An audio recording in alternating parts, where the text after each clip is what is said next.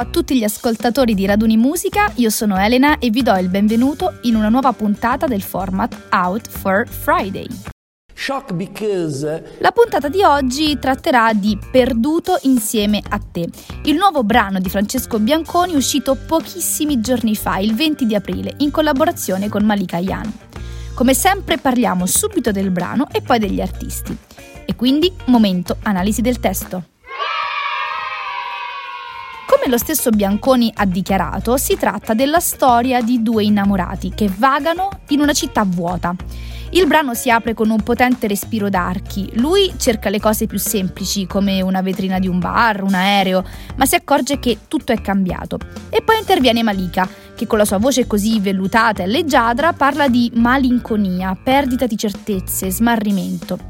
Lei però lo vorrebbe portare al mare, quel mare che rappresenta non solo la necessità di evadere, ma anche un'ultima speranza. E quindi un po' di speranza c'è. In una città spenta e vuota, loro riescono a colmare questa assenza solo stando insieme. Il classico, ma mai banale, nessuno si salva da solo.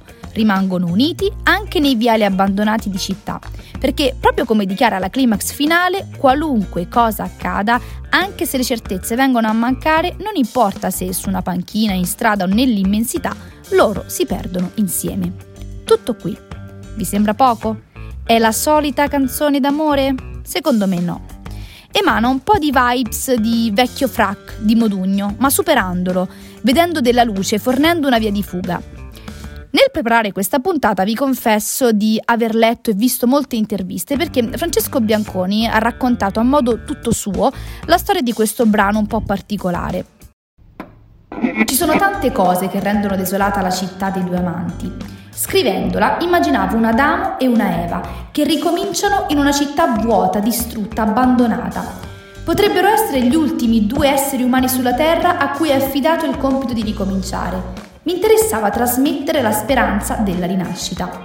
Ha dichiarato il frontman di Baustelle nell'intervista per Rolling Stones, sostenendo che la scelta della voce femminile sia ricaduta proprio su Malika Yan perché la sua voce ha dentro un vento di gioia anche quando canta del buio.